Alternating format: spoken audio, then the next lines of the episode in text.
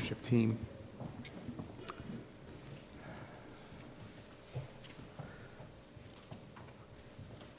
I would like to welcome you all here this morning as well, whether you're here for the first time or a regular attender or member.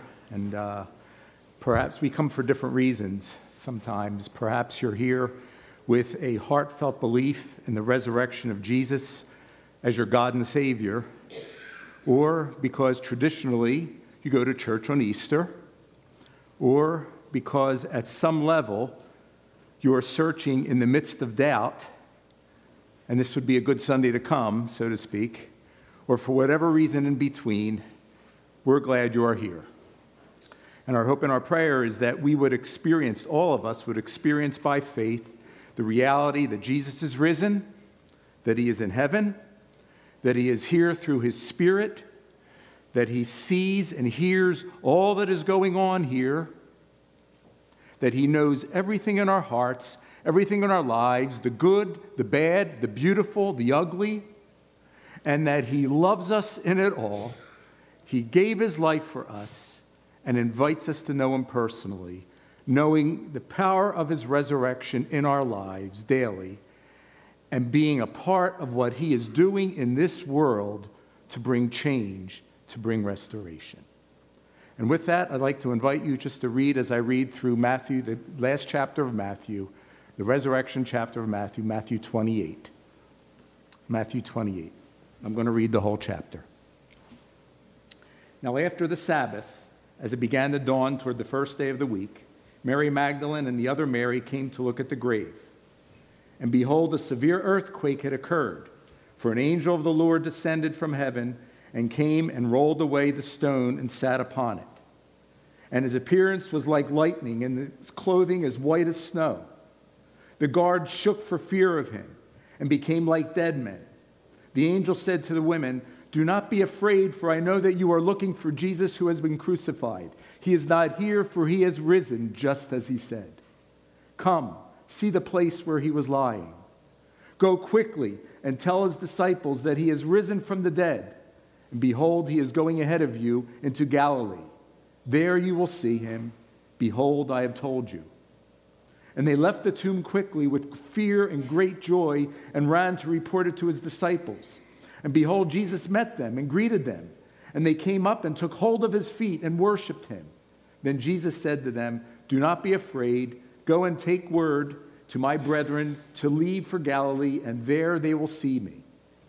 Now, while they were on their way, some of the guard came into the city and reported to the chief priests all that had happened. And when they had assembled with the elders and consulted together, and gave a large, they gave a large sum of money to the soldiers and said, You are to say, his disciples came by night and stole him away while we were asleep. And if this should come to the governor's ears, we will win him over and keep you out of trouble. And they took the money and did as they had been instructed. And this story was widely spread among the Jews and is to this day. But the eleven disciples proceeded to Galilee, to the mountain which Jesus had designated. When they saw him, they worshiped him, but some were doubtful. And Jesus came up and spoke to them, saying, All authority has been given to me in heaven and on earth. Go therefore and make disciples of all the nations, baptizing them in the name of the Father and the Son and the Holy Spirit, teaching them to observe all that I commanded you. And lo, I am with you always, even to the end of the age. Our Father in heaven, we just pray that you will guide us in our thoughts today, guide our hearts. You know what's in the heart of every single person here. And by your Spirit, God, show us what you would want to show us. And do your work among us, we pray, in Jesus' name. Amen. That was written by the Apostle Matthew. He was one of the 12 eyewitnesses to Jesus. Peter, one of the eyewitnesses of Jesus who lived with him for three years, says, We did not follow cleverly devised myths when we made known to you the coming of our Lord Jesus Christ but we were eyewitnesses of his majesty. And that phrase sums up how the scriptures came down to us. Eyewitnesses, both in the Old Testament and the New Testament, eyewitnesses recorded God's interventions in history witnessed by people. That's the scriptures. And as I mentioned last week, the events of this week, almost 2,000 years ago, more than any other week in human history, forever changed the course of world civilization. But that would not have happened if Jesus was not risen from the dead. The resurrection, more than any else, anything else Jesus did, shows that everything Jesus said of himself was true and that he was God and could make those claims. And so we read in Romans 1 that Jesus was declared the Son of God with power by the resurrection from the dead. And that Son of God is a phrase which speaks of the same nature as God. There's no greater demonstration of power than power over death. And when we recognize the reality of these historical events and come to Jesus in trust as he invites us, it changes everything. It changes our view of God, ourselves, and our neighbors. As it changed the apostles, who went from sadness, they were horrified at the crucifixion, and they fled when Jesus was taken away. But they went to boldness when they saw him risen from the dead, and they went about the empire where it cost them their lives, saying, God raised him from the dead, and we're witnesses of that. And we read that all throughout the book of Acts. It changed them, and it changes us when we embrace it. So the resurrection, first of all, changes our view of God. And the Gospels say, in effect, that if you want to know what God is like, and who doesn't, look at Jesus. And John's Gospel in particular highlights particular claims that Jesus made for himself that are so unique and radical that only God could make statements like these unless, of course, you're crazy. One of the first he made was the prediction of his resurrection. So while he was in the temple, early in his ministry, to answer his critics as to his authority to drive out the money changers from the temple, he said, Destroy this temple, and in three days I will raise it up. This past week, the whole world saw the sad images of Notre Dame in flames, which interestingly brought attention for the Louisiana church fires and brought donations for that. And we grieve that as well, but we didn't hear about that quite as much. For the Notre Dame people, for the Notre Dame event that happened and all the fire, people grieve perhaps in a similar way the ancient Israelites grieved when they saw their beautiful temple destroyed in the 6th century BC. It was part of their country and identity, a beauty which was intended to reflect the majesty and otherness of God. So the critics say to Jesus, It took 46 years to build this, and you're going to raise it up in three days? The scriptures say he was speaking of his body. And he was speaking not just of a restoration, a resuscitation, like they will do with Notre Dame and these other churches. They will rebuild them again and they perhaps will put sprinkler systems in and all, but sooner or later, the same thing could happen again. Instead, with Jesus, it would be the first, it was the first true resurrection, never to die again, but glorious and the first fruits. We will follow Jesus with new bodies if we are followers of him. Tanya Marlow, a British author and theologian, writes In this world, impossible horrors happen daily, and we just woke up to one this morning in Sri Lanka. Impossible horrors happen daily. Centuries of careful preservation are undone in a day. Beautiful and seemingly permanent things like buildings, marriages, or health disappear overnight, and we are right to lament them. But then she continues Though we may grieve Notre Dame and all it represents, we look to Jesus, a temple destroyed, but impossibly resurrected, renewed, restored with greater glory for all eternity. This is where hope lies. So Jesus' resurrection begins the reversal of all the mess and all the horror that we see in the world. And these kinds of statements are very meaningful to me. As I mentioned last week, I grew up in the faith where I was taught about Jesus and the necessity of believing in him.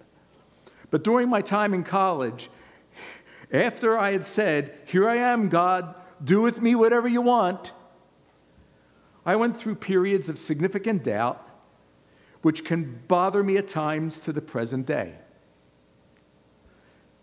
The doubt invariably had to do with, has to do with the reality that we walk by faith, which means that we cannot see what we are believing. Do we ever doubt that? We cannot see what we are believing. We really don't know what the immediate future means. And we're called to live by faith, which is not by sight. The greatest thing which speaks to my doubts, however, is the uniqueness of the Bible generally, and specifically the person, the words, the works of Jesus that we find in the Gospels. They speak the way they speak, the way Jesus speaks about himself, the world, the meaning of life, why we do what we do, why we are here, the obvious evil and suffering in the world. No one ever spoke as he did. And no one sane ever claimed what he claimed for himself God walking among us. And in my inquiries, in my doubt, I can't get away from that.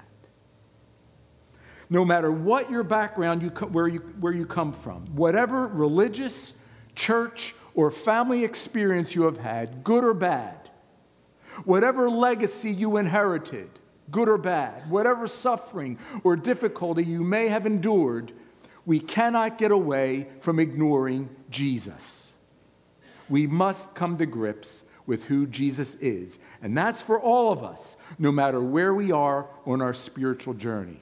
And Jesus says very simply, He who seeks me will find me.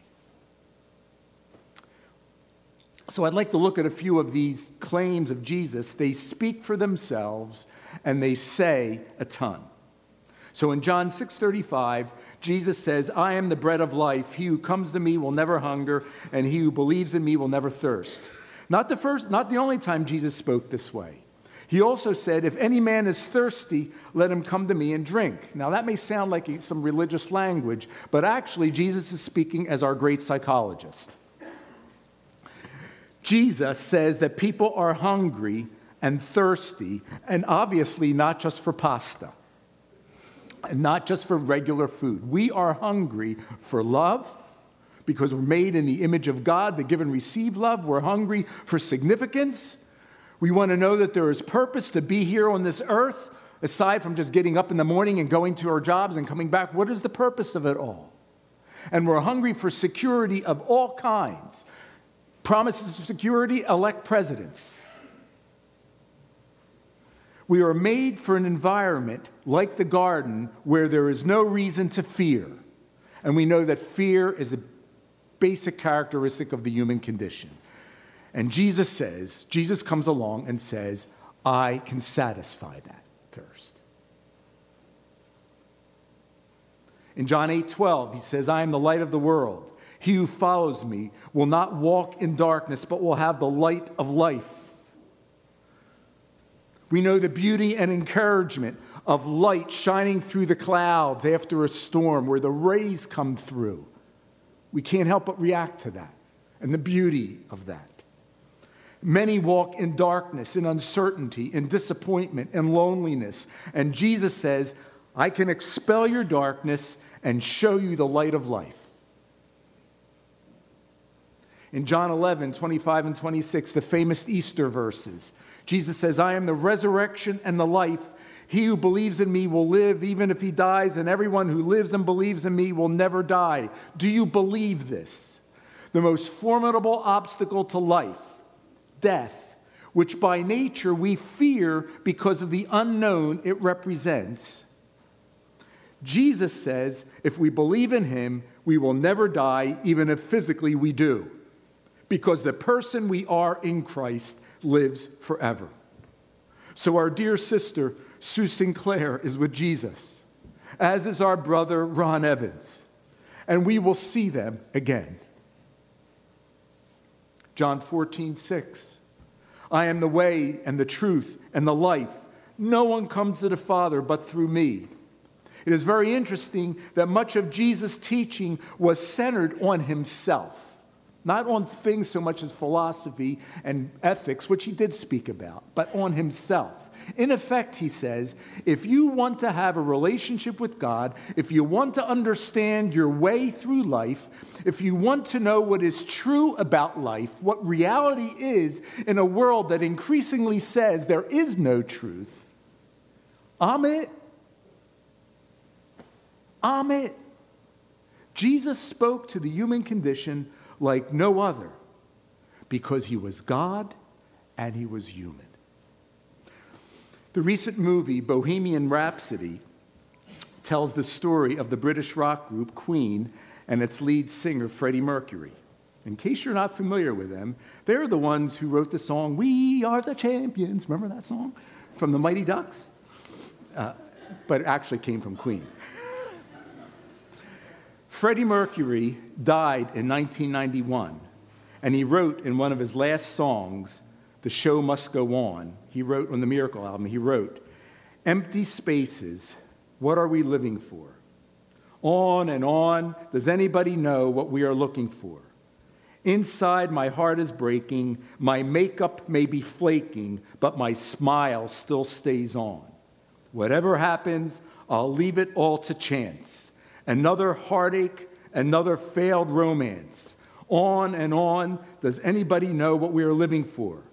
Outside, the dawn is breaking, but inside, in the dark, I'm aching to be free.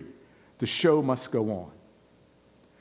Mercury amassed a huge fortune, had thousands, probably millions of fans, but in an interview shortly before his death, he said, you can have everything in the world and still be the loneliest man.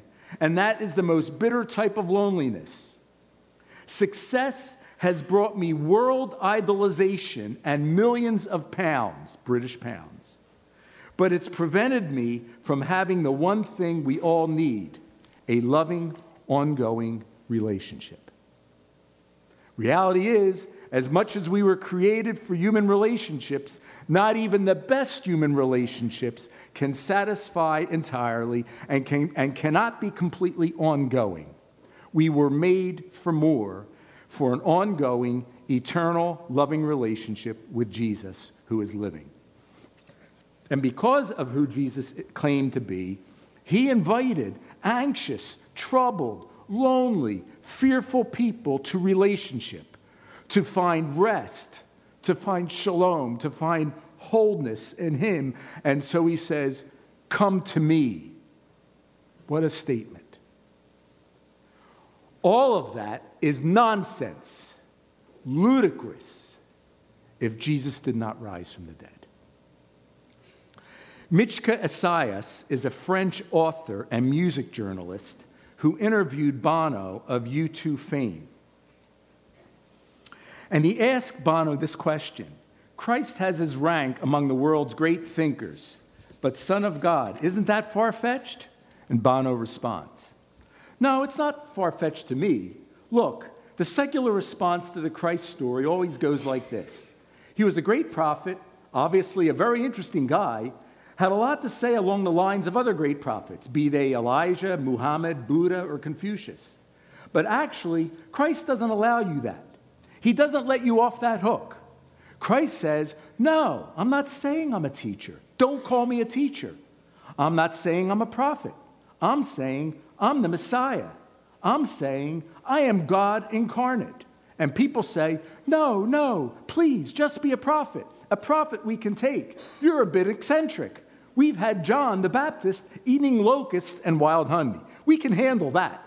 But don't mention the M word because you know we're going to have to crucify you. And he goes, No, no, I know you're expecting me to come back with an army and set you free from these creeps, but actually, I am the Messiah. At this point, everyone starts staring at their shoes and says, Oh my God, he's going to keep saying this. So, what you're left with is either Christ was who he said he was, the Messiah, or a complete nutcase. I mean, we're talking nutcase on the level of Charles Manson. I'm not joking here. The idea that the entire course of civilization for over half the globe could have its fate changed and turned upside down by a nutcase, for me, that's far fetched. Bono is describing how Jesus' statements about himself force us into an all or nothing choice. He asks, How likely is it that a mentally deranged man or in the order of Charles Manson or David Koresh could have produced the kind of impact on his followers and on the world that he has? However, if Jesus was not a lunatic, then our only alternative is to accept his claims and center our entire lives around him. The one thing we have no right to do is to respond to him mildly. And David Koresh was one of those people who claimed to be a Messiah. In fact, he claimed to be the Lamb of God in Revelation chapter 5. David Koresh of the uh, Waco debacle. C.S. Lewis famously said, A man who is merely a man and said the sort of things Jesus said would not be a great moral teacher. He would either be a lunatic on a level with a man who says he is a poached egg, or else he would be the devil of hell. You must make your choice. Either this man was and is the Son of God, or else a madman or something worse. But let us not come up with any patronizing nonsense about his being a great human teacher. He has not left that open to us, he did not intend to. If Jesus is risen from the dead, we worship him because he is God, and we love him with all of our hearts because he loved us and laid down his life for us. And it then changes our view of ourselves. And this is important because who we think ourselves to be determines how and for what purpose we live our lives. It's all there. Who are we? Without Jesus and his gift of grace being the center of our lives, who are we? Well, perhaps we could sum it up this way Our ultimate value as people is based on what we do and how well we succeed.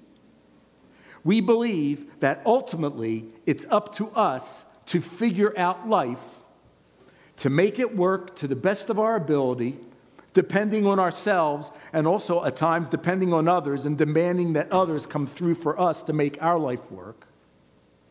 And we believe we need to protect ourselves from anyone and anything that we perceive could threaten our well being.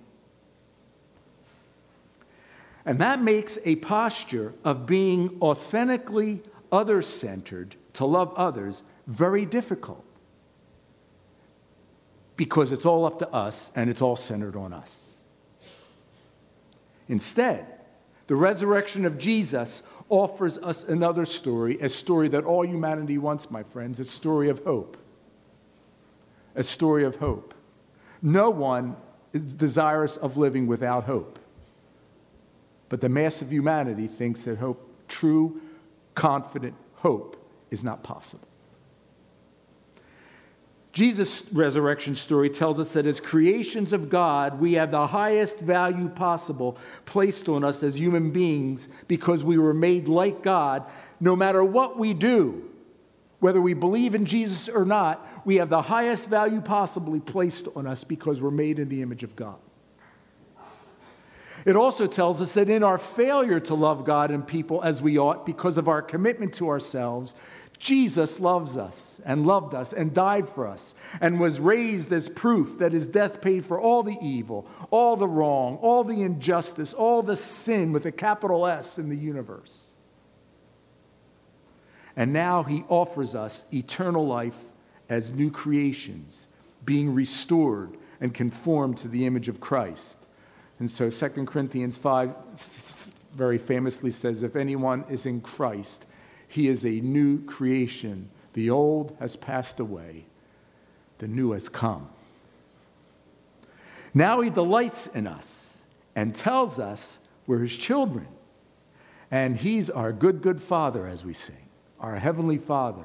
And we bow in love before this all knowing, ever present, all powerful God, and at the same time, we can be so close to Him as to rest our head on His bosom, as the Apostle John did at the Last Supper.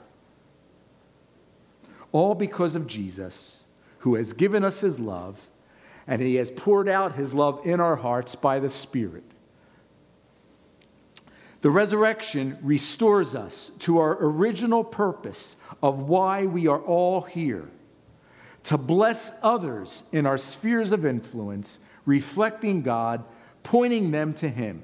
And significantly, all the gospel accounts of the risen Jesus end with his so called Great Commission.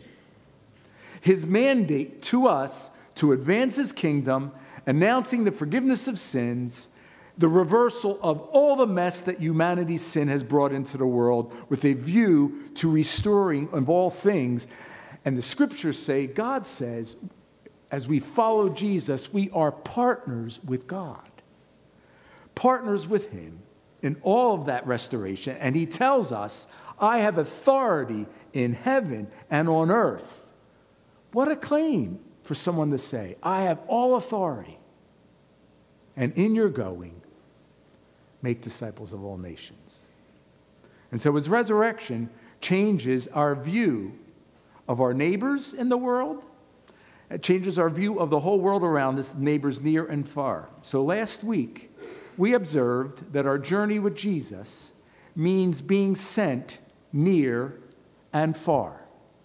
40 times in the Gospel of John, Jesus refers to as being sent. And then he tells us in one of his most extraordinary commands to us after his resurrection, where he compares us to him. And he says, As the Father has sent me, I am sending you. Think of yourselves that way, my friends, if you know Jesus. We are sent in the same way Jesus was. So let's look at three implications of being sent as Jesus was. John 6:35 says, "I am the bread of life. He who comes to me will never hunger, and he who believes in me will never thirst." Jesus is that.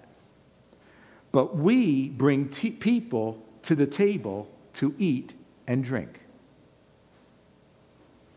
And I don't know what that will look like for us, what that looks like for you as an individual in the rhythm of your life, or what that will look like for us as a church in the rhythm of our church's life. But in some way, we need to look at those rhythms and we need to make room for bringing people to our table. And that doesn't mean adding on other things to our schedules. It means prioritizing bringing people to our table, to the table, so to speak. Opportunity to just be with people. John 8, 12, Jesus says, I am the light of the world. And then extraordinarily, he says, You are the light of the world. A city set on a hill cannot be hidden, nor does anyone light a lamp and put it under a basket, but on the lampstand, and it gives light to all who are in the house. Let your light shine before men in such a way that they may see your good works and glorify your Father who is in heaven. And speaking of our identity as who we are, that's it. That's who we are. We are light. If we know Jesus, we cannot help but being light. That's who we are. We don't have to ask to be light, it's who we are.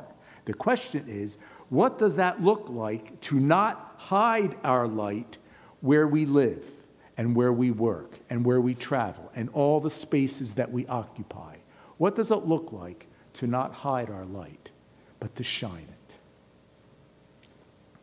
John 10 11, Jesus says, I am the good shepherd. What is the primary characteristic that Jesus highlights? The good shepherd lays down his life for the sheep. And then he says in another place, Greater love has no one than this, that one lay down his life for his friends. Now, most of us may not look at ourselves as pastors or shepherds. That's what the word pastor literally means. There are people who have these gifts, and we're in the process right now of looking into all that. But everyone in their sphere of influence and callings, wherever they live and work, and all the different callings of life, uh, we, everyone, are, we are the shepherding hands and feet of Jesus so that people do not lack for provision, for rest, for refreshment, for restoration, and for guidance. That's what a shepherd does. And my friends, that's what makes up authentic community and hospitality. We're in community and through hospitality and through people welcoming one another, whether that's welcoming someone at the water cooler at your job, welcoming someone in your home, welcoming someone here, wherever it may be, that is what makes up for authentic community and hospitality. And Jesus says, when people see this, they will know that the Father sent the Son and that we are his followers. Extraordinary statement. And in all the other Gospels and Acts, Jesus sends us to all peoples to the ends of the earth so that the world can know the risen Jesus and the hope he brings. And by any count, there's still about two and a half billion people who barely know Jesus exists and who have little access to this Jesus because there are so few followers there among them. And that's what the church is about making him known. And so, this is the story, what we're talking about, of how the Christian faith spread so rapidly. And it, you know, it's come down to us in the 21st century. But it's how, this is the story of how the Christian faith spread rapidly, so rapidly in the first three centuries when it was not welcome.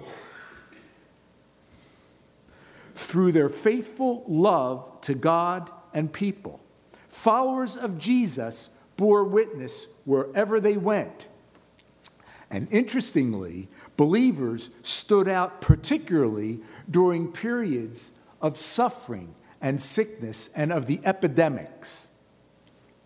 So we read in his Easter letter from Dionysius, the bishop of Alexandria, he wrote in the third century uh, during one of these epidemics heedless of danger, they took charge of the sick, attending to their every need and ministering to them in Christ, and with them departed this life serenely happy.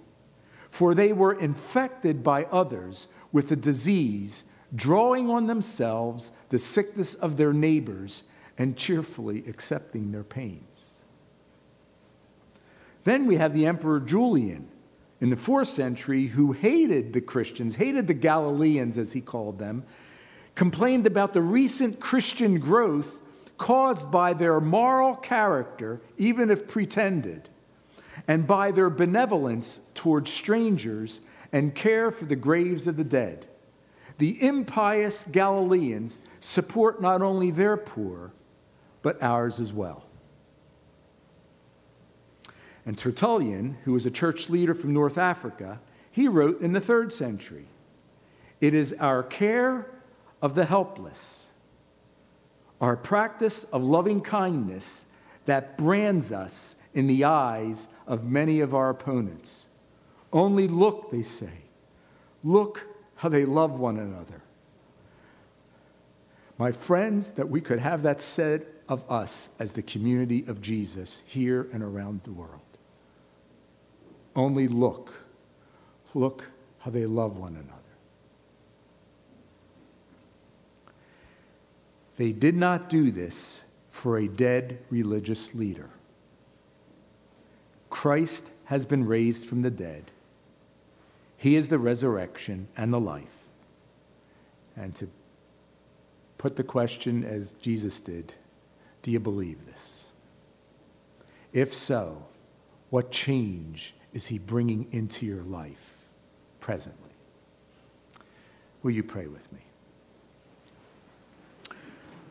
Our Lord Jesus, show us the reality and power of your resurrection, the participation in your sufferings to make you known, conforming us more and more to your image. We pray in your matchless name. Amen.